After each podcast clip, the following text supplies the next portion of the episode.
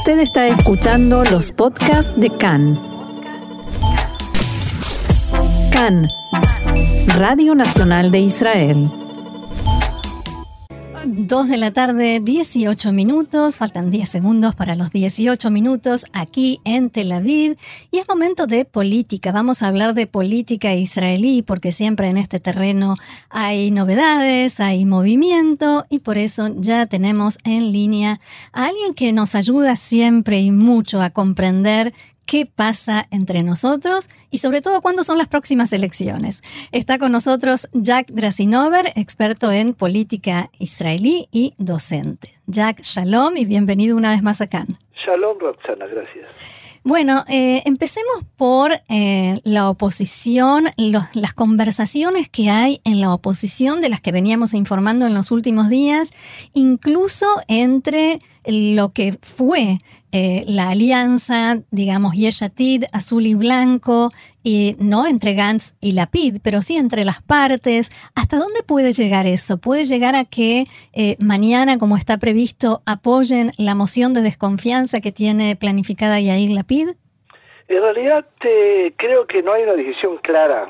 hay dos posiciones, una con respecto a eh, generar una moción de censura, como dijiste, eh, pero que de acuerdo a la legislación israelí tiene que presentar un candidato alternativo. Y el problema es que no hay una decisión clara eh, quién va a ser. y las cartas las tiene Bennett, que por un lado plantea que él es una alternativa en las próximas elecciones, pero por otro lado, y en los últimos días ha manifestado que todavía no hay elecciones previstas, de manera que él no tiene que plantear a quién va a apoyar si es que va a apoyar a otro candidato. Pero el problema también está dentro de Cajón Laván, en donde hay dos eh, posiciones encontradas una, la que plantea que llegó el momento de entender que Netanyahu simplemente está jugando eh, con cartas muy pegadas al pecho y entonces lo que él quiere es simplemente eh, aprovechar la situación para decidir cuándo van a ser las elecciones. Y la otra, y entonces lo que hay que hacer es eh, obligar a Netanyahu a ir a, las elecciones si es que no se logra hacer una alternativa a través de la moción de censura. La otra facción es la que está planteando que debemos ser realistas es decir, las encuestas hablan de Cajón Laván en situaciones eh, bastante críticas si es que hay elecciones, y entonces simplemente hay que intentar de ganar tiempo para llegar a noviembre en donde, del próximo año, en donde eventualmente se va a hacer el cambio de, la, rotación del mandato entre Netanyahu y, y de Cajolabán y, y Gantz. Ah, y creo que esto paraliza, eh, porque hay dos posiciones, eh, eh, hay dos candidatos que pudieran ser alternativa a Netanyahu. Uno es Gantz, cuya opción está dada únicamente en la, voluntad de poder de poder eh, llegar a noviembre y recibir el mandato tal como eh, acordó con Netanyahu. Y el otro es Bennett, y quizás Yair Lapid, que aparece eh, a la distancia como un candidato que de alguna manera quiere llegar a, ser primer y dice yo soy el jefe de la oposición, que eh, en definitiva es el cargo que pudiera generar una especie de catapulta a la, a la eh, al puesto de primer ministro, pero eh, estos tres personajes no se ponen de acuerdo y entonces eh, las alternativas eh, no son claras. yo quiero recordar que tenemos una fecha límite que es el 23, de, 23 de diciembre, claro. que no hay forma de evitar, aunque la propuesta del Likud es decir que se genere la posibilidad de aceptar un presupuesto, pero solamente en primera instancia, la primera llamada, porque como sabemos hay tres votaciones para y hacer la votación definitiva en enero, que pudiera permitir al alineado otra posición abierta o otra opción para opción generar, de salida eh, para generar elecciones en marzo. Pero eh, aquí hay otro factor externo que ah, no se ha dado eh, no se ha dado demasiada atención y es que parte de estos argumentos y, pensamientos de Netanyahu estaban relacionados con las elecciones americanas. Exacto. Y la posibilidad un factor llamado Biden Exactamente, y entonces que no estaba previsto, aunque eh, expertos plantean que Netanyahu era una de las personas eh, que sabía claramente que las posiciones de Biden eran más factibles, porque tenía algún tipo de informes eh, aparentemente y de comunicación con, con los consejeros de Trump que probablemente eh, dieron información a Netanyahu que no se la dieron a Trump, eh, aparentemente, aunque esto es simplemente una... Eh, o que quizás eh, Trump no aceptó.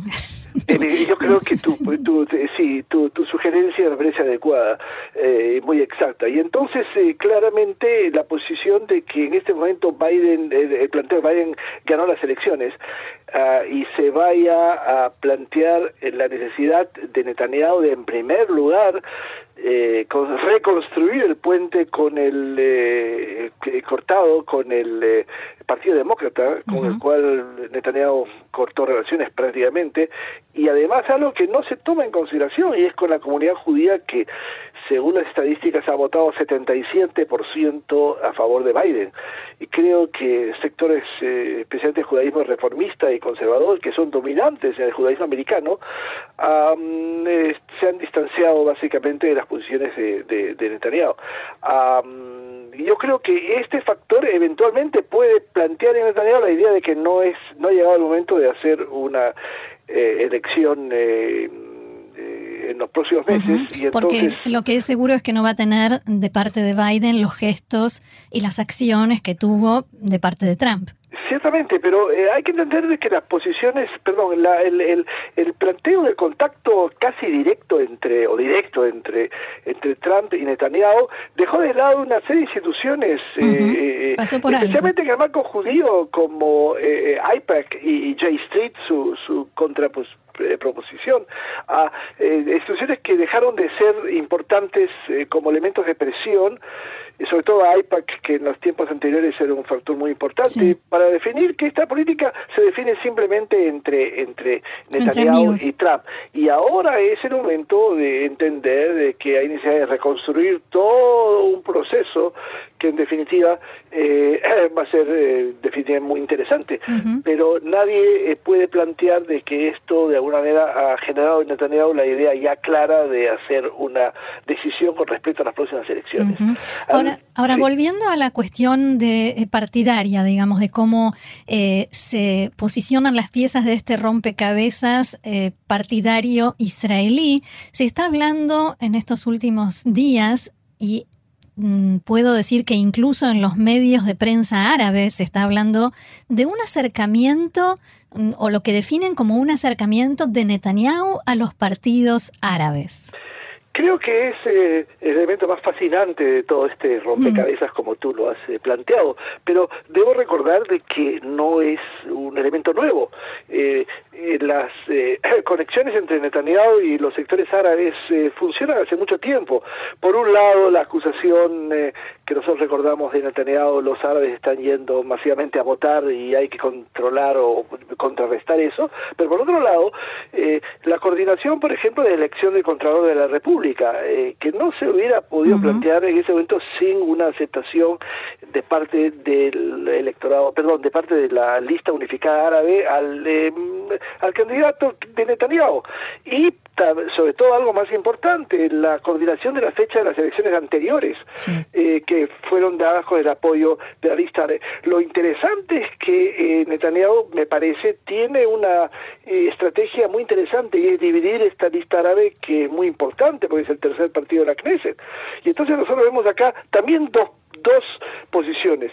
Una, la clásica eh, de oposición a toda eh, coordinación de políticas con la derecha eh, israelí con Netanyahu, específicamente eh, de lo que se llama Hadash, que es la base del antiguo Partido Comunista israelí, pero porque dice, ok, hay una diferencia clara entre en el electorado y el, los políticos sionistas, por cuanto una cosa es estar en, en, coordinación con la izquierda israelí, que es más importante, y otra es con Netanyahu. Y la otra, que es interesante, que es el factor islámico dentro de la lista dentro, claro. árabe, que dice, ustedes están equivocados, no hay ninguna diferencia, es decir, a través de la historia ah, no ha habido ninguna diferencia entre gobiernos laboristas, de los cuales hemos sufrido, y los gobiernos de Likud, de manera que tenemos que tener algún tipo de coordinación si logramos de alguna manera alguna ventaja. Y esto es lo que llevó a, eh, a, Mansur Abbas, el presidente de una nueva comisión creada en la Knesset para contrarrestar la violencia en la sociedad árabe, que ha llegado a límites impresionantes. Ha pasado los límites. De invitar a Netanyahu, que no suele ir a, las comisiones y su presencia en la Knesset es relativamente menor por cuanto tiene otras ocupaciones, y, de alguna manera plantear eh, la idea que Netanyahu definió ahí y es el, la adopción de un plan de, de contrarrestar la violencia, de presupuestos, porque no solamente se trata simplemente de contrarrestar la violencia, sino intentar luchar contra la corona, el virus de la corona que ha tenido eh, o tiene ya también eh, niveles eh, muy altos. Y sobre todo algo muy importante que es algo de muchos años atrás, que es las diferencias sociales impresionantes que hay entre la población árabe y la población judía. Y entonces toda esta perspectiva que le ha creado a Mansur Abbas mucha crítica, eh, y que empezó justamente cuando se planteó eh, el debate de la, investigación. Eh, claro, y entonces... la investigación de la causa de los submarinos. exactamente. La exigencia de formar una comisión que investigue la causa de los submarinos, en la que hay que decir que el primer ministro no está procesado.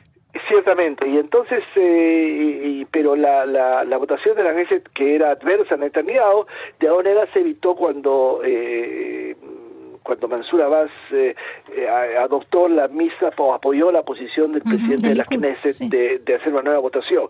Y esto le creó una fuerte crítica interna, pero la respuesta creo que ha sido muy clara. Por un lado, eh, se definió en base a, a reglamentos y a, y a posiciones y a, mm, eh, a, tecnicismo, digamos.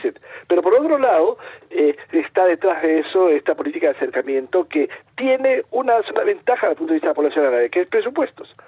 claro. Eh, y que eso lo define claramente. Por último, me gustaría preguntarte, ¿qué posibilidades crees que hay de que Gantz, Lapid y Alon Bennett y Lieberman logren formar un frente conjunto, ya sea ahora, eh, en elecciones o para una, una moción de desconfianza, un gobierno alternativo. ¿Hay posibilidades de que alguna vez se pongan de acuerdo eh, y presenten una alternativa? Eh, es similar a las posiciones o lo con las elecciones americanas, es decir, hago una especie de comparación. Eh, nadie votó por eh, eh, por el Partido Demócrata en este caso, sino fundamentalmente contra Trump. Es decir, nadie votó por Biden, sino contra Trump. La única posibilidad de hacer una coalición es una coalición que no tiene marco ideológico, sino simplemente sacar a Netanyahu del poder.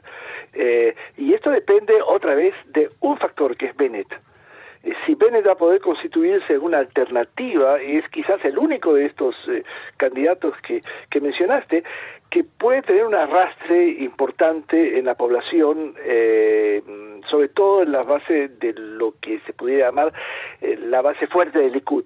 Pero eh, yo tengo muchas dudas que esto pueda ser factible, y sobre todo porque la estrategia de Netanyahu en los últimos tiempos es entender, algo que ya entendió hace mucho tiempo, y es que su, el peligro de su gobierno no está en la izquierda ni en el centro izquierda, que están totalmente desorganizados, sino en la derecha y entonces va a hacer todo lo posible por intentar eh, recuperar los votos que se fueron de eh, de em, de Likud a la derecha, a Yemina, y sobre todo porque no hay ningún candidato de centro izquierda que se va a plantear en el momento que pudiera surgir si juego con la imaginación alguien como Huldaí, que pudiera tener un cierto arrastre, el, alcalde de Tel Aviv, es posible que muchos eh, eh, candidatos, perdón, que muchos votos del centro izquierda, que curiosamente están apoyando a Bennett como única alternativa, puedan volver a eh, al, marco natural de acción que es votar por un candidato de centro izquierda. Será interesante ver entonces cuántos habitantes de Tel Aviv votarán por él. Exactamente, eso es definitivamente... Una prueba de fuego. Absolutamente. La pregunta es si quien tiene que hacer la prueba de fuego quiere llegar a, a la prueba de fuego, que no es menos importante. Así es, porque amaga desde hace años. Exactamente. Muy bien, Jack Drasinover, experto en política israelí, docente, muchísimas gracias una vez más por haber compartido todo esto con nosotros y será hasta la próxima. Gracias, Roxana. Hasta la próxima. Shalom.